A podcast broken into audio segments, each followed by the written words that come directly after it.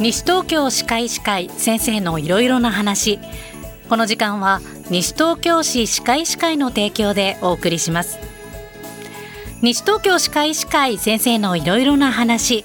いつもは奈美子さんナビゲートでお届けしていますが今月は近藤がお届けしていきます。さてあなたは歯の健康を大事に思って日頃生活していますか？毎月第4木曜日のこの時間は西東京市歯科医師会の先生方に月替わりでご出演いただき私たちにとって大事な歯の健康に関するお話を伺います。今日はスタジオに西東京市歯科医師会高橋夏子先生にお越しいただきました。高橋先生よろしくお願いします。はいよろしくお願いいたします。それでは高橋先生ね自己紹介していただこうかなと思うんですがちなみに、はい、今日雨が降っていましたが、はい、今日何でこちらまでいらっしゃいました？いや自転車で来ようかと思ったんですけど、はい。はい。うん、ちょうどよくあの母の診療が入っていたので、お願いして送ってきてもらっちゃいました。じゃあ車で。はいそうなんです。いらっしゃったということで、はい、ちなみに自転車でいらっしゃったってことなんですけど、はい、そうするとクリニックはこちらから近いんですか？ここからだと20分ぐらいはかかりますかね。自転車ねはい。あの五日市街道の本当西東京市の市の境なので、はい、はい、ちょっと遠いかもしれないですね。じゃあ普段から結構自転車に乗ったりとか。普段は毎朝通勤は はい自転車で来ています。素晴らしいですね。クリニックの場所五日市街道の方と西東京市のまあ境というところでお話い。ただいたんですけども、はい、大体場所でいうとどのあたりですかね？あの五日市街道の,、あの境橋の近くにあるんですけれども、五日市街道沿いに面していて、うん、まあ、クリニックの窓から千川上水沿いの綺麗な緑が見えるんです。はい、あいいですね。うんうんうんそうなんですね。なんか私も車でよくあの並木のところは通ったりするんですけど、はい、今の季節は特にいいんじゃないですか？そうですね。緑の色がすごく素敵で、うん、いつもこう診療しながら眺めています、うん、眺めちゃいけないかもしれないけど。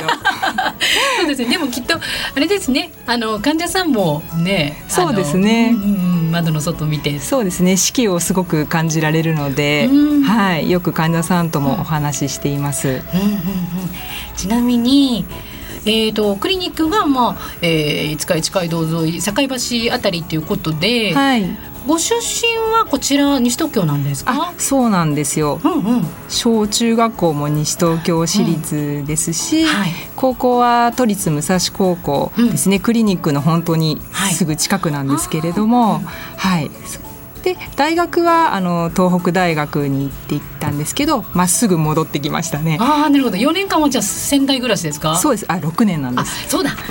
そうなんですよね。そうなんですよ。私学医学薬学もでしたっけ？そうなんですね。はい、東北大学って、はい、あの私いつだったかなここ1年以内だと思うんですけど、はい、仙台に旅行に行った時に、はい、青葉町？仙台町ですっけ？お城に行ったんです、ね、あそう上司。そうそうそうですね、はいはい、行ってその時にバスを山が登って山をバスが登っていく途中に東北大学のキャンパスがあって、うん、そうですね。いろんなところにキャンパスがあるので、はいはいまあ、やっぱり自転車通学で山を登っていましたけれども、ああそうだったんですね、はい、そうバスから乗ってて見たら自転車で山登ってる方たちがいたから、はい、いやよく登るねみんな。本当ですか？そうよく男友達に追いつかなかったって言われてましたね、う んはい、でもその時から脚力鍛えていらっしゃる。そうですね。はい、うん、自転車好きなので、うん、というかペーパードライバーなので。なるほど、はい、うんうん、でも自転車でねどこでも行けますし。そうですね、うん、本当に雨さえ降ってなければ今の季節とかすごくサイクリング気持ちいいですもんね。そうですね、雨の日もあの自転車通勤は しています。はい。タフで、はい、そうなんですね。はい。で地元が西東京でいらっしゃるっていうことで、はい、では逆に地元でおすすめのスポットとか高先生が好きな場所とかってあります？やっぱりおすすめ、うん。おすすめというか小金井公園がやっぱり好きで、休みの日は子供連れて遊びに行ったりとか、そうなんです、ね、はい、しています、えー、いいなお子さんちなみに何歳ですか、まあ、6歳ですね。じゃ小学校の1年生になりました。上がったばっかり。そうなんですよ、えー、女の子ですか？男の子ですか？女の子です。あらら。あでも性格は男みたいですけど。そうなんですね、はい、いやその方がとか そのその方がどうなんでしょうね？育てやすい動向でいうとね。どうどうなんでしょうね。うね。叶わなかったりとかもありますけど。なるほど。はいそうなんですね。じゃあ普段休みの日とかは公園で過ごしたりしてそうですね。うん、まああと勉強会とかにもセミナーとか、子連れで行ったりとかさせてもらったりもしています。ね、はい、司会司会の集まりも子連れで参加していることが多くて、い、いですね。お子さん連れて行けるわけですね。皆さんそう優しくて、ぜひ連れておいでって言ってくださるんで甘えさせてもらってます。それは素晴らしい環境職場の環境が。そうですね。ありがたいんですよ本当に。そうなんですね。じゃあ今日はですね本当に高橋先生にいろいろお話を伺っていきたいなと思っております、はい、楽しみです、はい、それでは西東京歯科医師会先生のいろいろな話スタートです。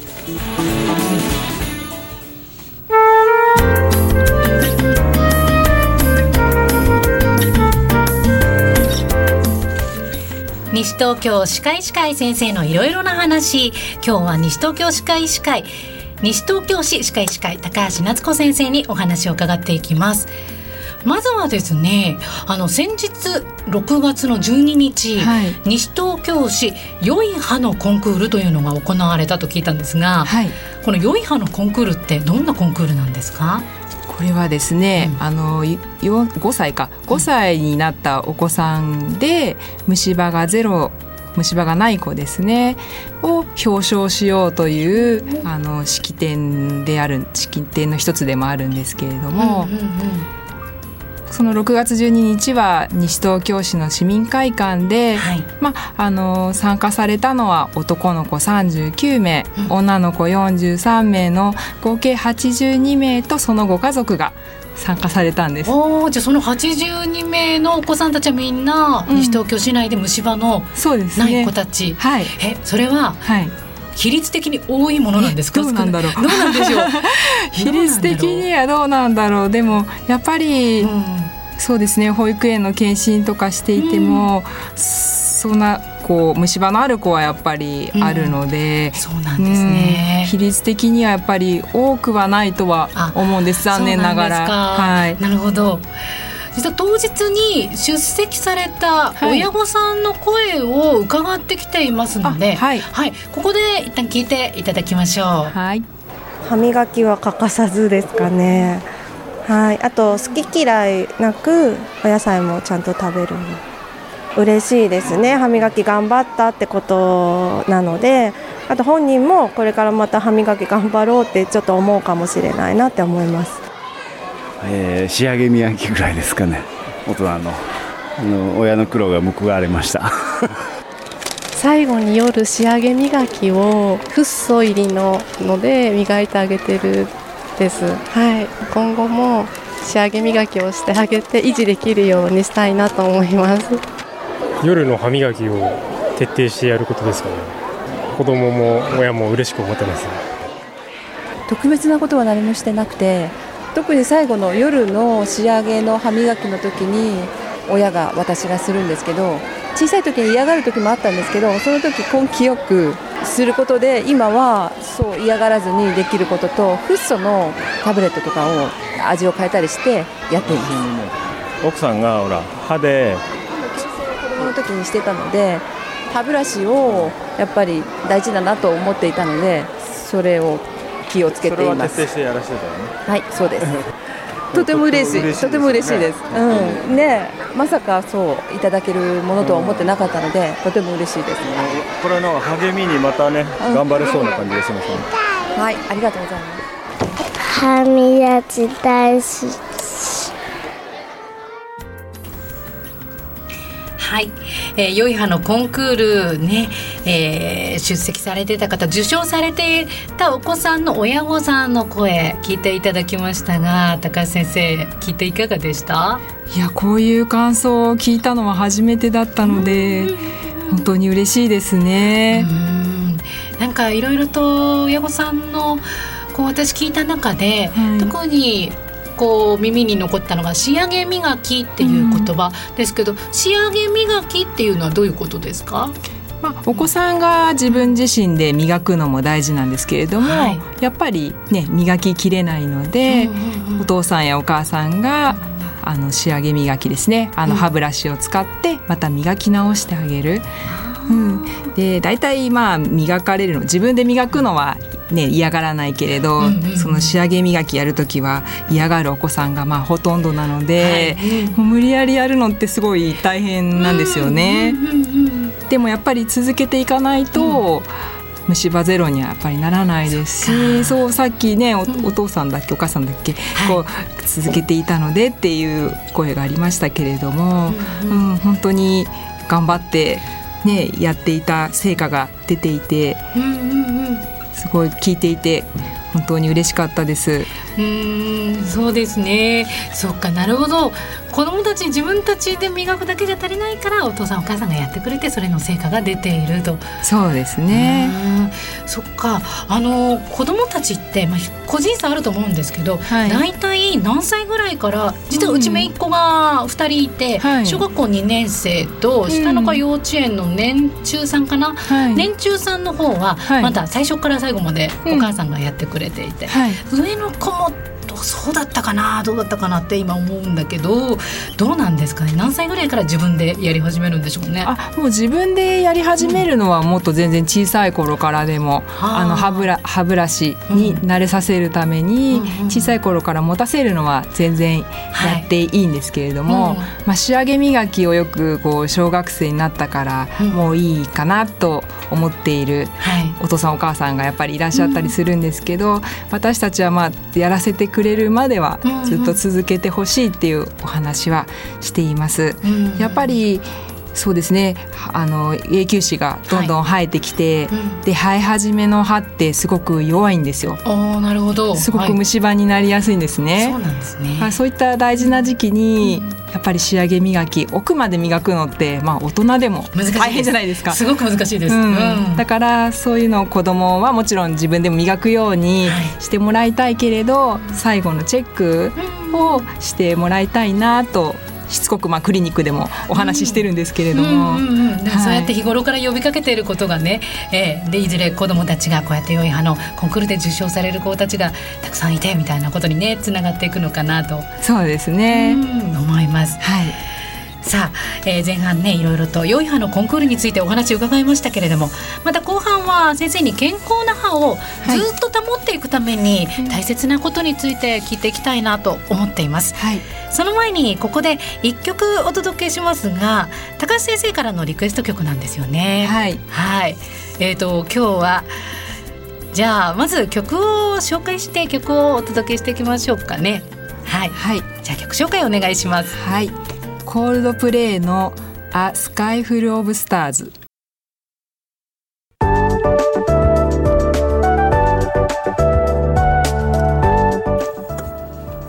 西東京歯科医師会先生のいろいろな話。今日は西東京市歯科医師会高橋夏子先生にお越しいただいています。後半も高橋先生にお話を伺ってきます。よろしくお願いします。よろしくお願いしますえー、後半なんですが、まあ、先ほどもちらっと話しました。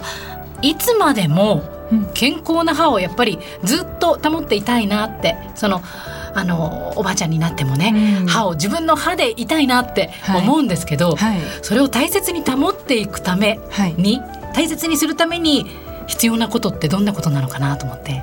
やっぱり定期検診は大事ですね。うんうんうんうん定期検診。そうですよね。定期検診っていうのは、はい、えっ、ー、と例えば会社ではないですけど学校単位では、うん、学校の小学生の時とか幼稚園とかでもあるものですかね。検診です検診っていうのは、うん、検診歯科検診はありますよね。なるほど。はい。あ、そっか。定期検診っていうのはまた別で、はいはい、はい、歯科医院に来てそれでこう綺麗にしてもらったり、はい、虫歯があるかチェックしたり、うんをしていくものなんですけれども。うんうんうんうん。そっか。あのーよくイメージとしては、はい。歯医者さんに行く時は、うん。私はそうなんですがなんとなく歯がしみるから行こうとか、はい歯が痛くなったから行こうみたいなのがあるんですね。しかも実はそのさっきの良い歯のコンクールも、はい私子供の時受賞良い歯の確か受賞していると思うんです表彰されてるんですよ。うんすごいですね虫歯がずっとなかったんですよ。はいうん、でほぼ今まで生きてきた中で虫歯になったことがあるのって1回2回ぐらいな。そうなんですうんね、そうなんですよ。だからなりにくいやっぱ体質とかもあるんですかね？そうですね、うんうんうん。あるんですけど、虫歯になりにくい方は逆に歯周病になりやすかったり、なんと。残念ですけど。残念すぎますねそれは。あるので、うん。やっぱり虫歯になってるからうん。歯科医に行くのではなくて、うそういった歯周病のチェックですね、うん。結構若くても歯周病になってる方結構いらっしゃるんで。そうなんですか？ぜひ、え歯周病の、うん。ちなみにはい。分かりやすい症状とかってありまあます、歯茎から血が出やすいとか最近出な最近出なくなりました。でもなんかそういえば子供の時にはい。歯肉炎ってよく言われたんですよ。あそうなんですね。まあ子供の頃はやっぱり歯肉炎になりやすいはなりやすいんですけれども。ですね。うんうん。うん。でもやっぱり大人になってからも歯石がつきやすかったりとか、はあ。はい、歯肉の炎症が強かったりとか、やっぱり普段自分では気づかないけど歯科医院に来たら、うん。あれ？っていうことも多々ありますのでそっかだから虫歯にならない人は逆になんか行かないじゃないですか痛くないから行かないみたいになると歯周病になっていたりみたいな。こともありえます。やっぱり定期検診行かなきゃダメですね。そうですね。えーちなみにどのくらいの頻度で行ったらいいですか定期検診って？まあ、まずは足を運んでもらって、でその歯周病であれば歯周病の程度、はい。うん、それによって、まあ、3ヶ月に1回とか半年に1回とか、まあ、1年に1回とか、うん。うん、そういうのをあの先生が歯科医師の先生があのアドバイスをもらえるので、はい。はいまずは行ってみることをお勧めします。そうですね、はい。なんか私フロスとかやってるから平気と思って2年くらい行ってないんですが行きます。そうですね。なかなかきっかけないとね難しいと思うんですけど、うんそうですね。ぜひこれを機に。そう先生の話聞いてこれをきっかけに、ね皆さんもねラジオの前で聞いてる方も多分そういう方いらっしゃるなかなか行ってないな数年行ってないよって方いると思うんで。そうですよね。うん。ぜひ行ってみてほしいなとはい。思いますが。でさっき私もお話ししましたが今度幼稚園学校などの検診があるとはい。いうことですがあのこれはね定期検診ってやっぱりクリニックに行って見てもらう。で検診は逆に先生が来てくださって見てもらうから、はい。じゃあ私あの幼稚園生とかね小学生とかは検診さえ受けてれば大丈夫なのかなって思うんですけど、うん。それがなかなか難しいんですよ。はあのやっぱり、うん。ね検診だと診療室で見れるほどの明るいライトや設備がないのであ、なるほど、うん、なかなか細かいところまで見るの難しいんですね。うんやっぱり歯と歯の間の虫歯まあ、歯と歯の間にはできやすいんですけど、うん。歯と歯の間の虫歯だったり小さな虫歯だったりはなかなか見つけにくいんですよ。なるほど、はい。えーどうですか？せ先生保育園の園員をしてらっしゃる。あそうですね。今やってます。どうですか？こう園児のみんなの歯を見てて感じることってありますか？そうですね。まあうん。やっぱ綺麗に磨けている子はうん。もちろん見やすいんですけれども、うん。やっぱり食べ物が歯についていたりとかあ。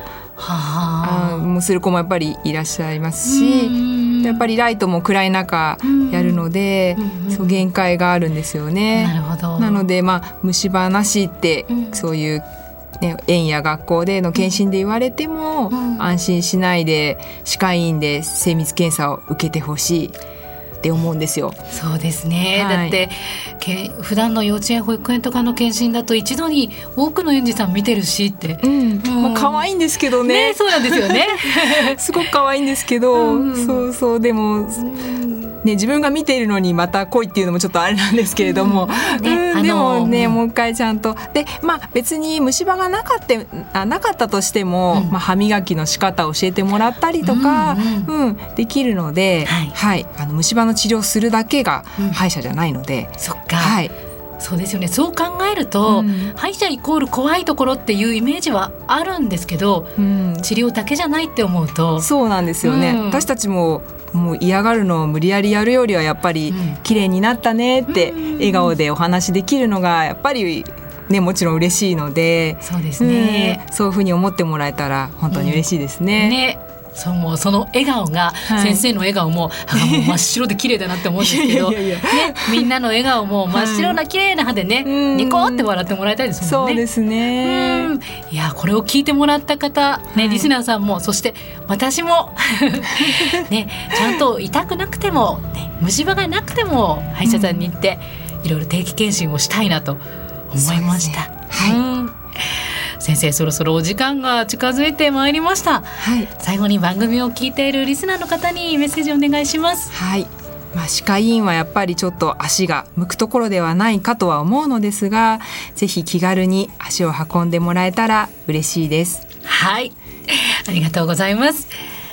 西東京歯科医師会先生のいろいろな話。この時間は西東京市歯科医師会の提供でお送りしました。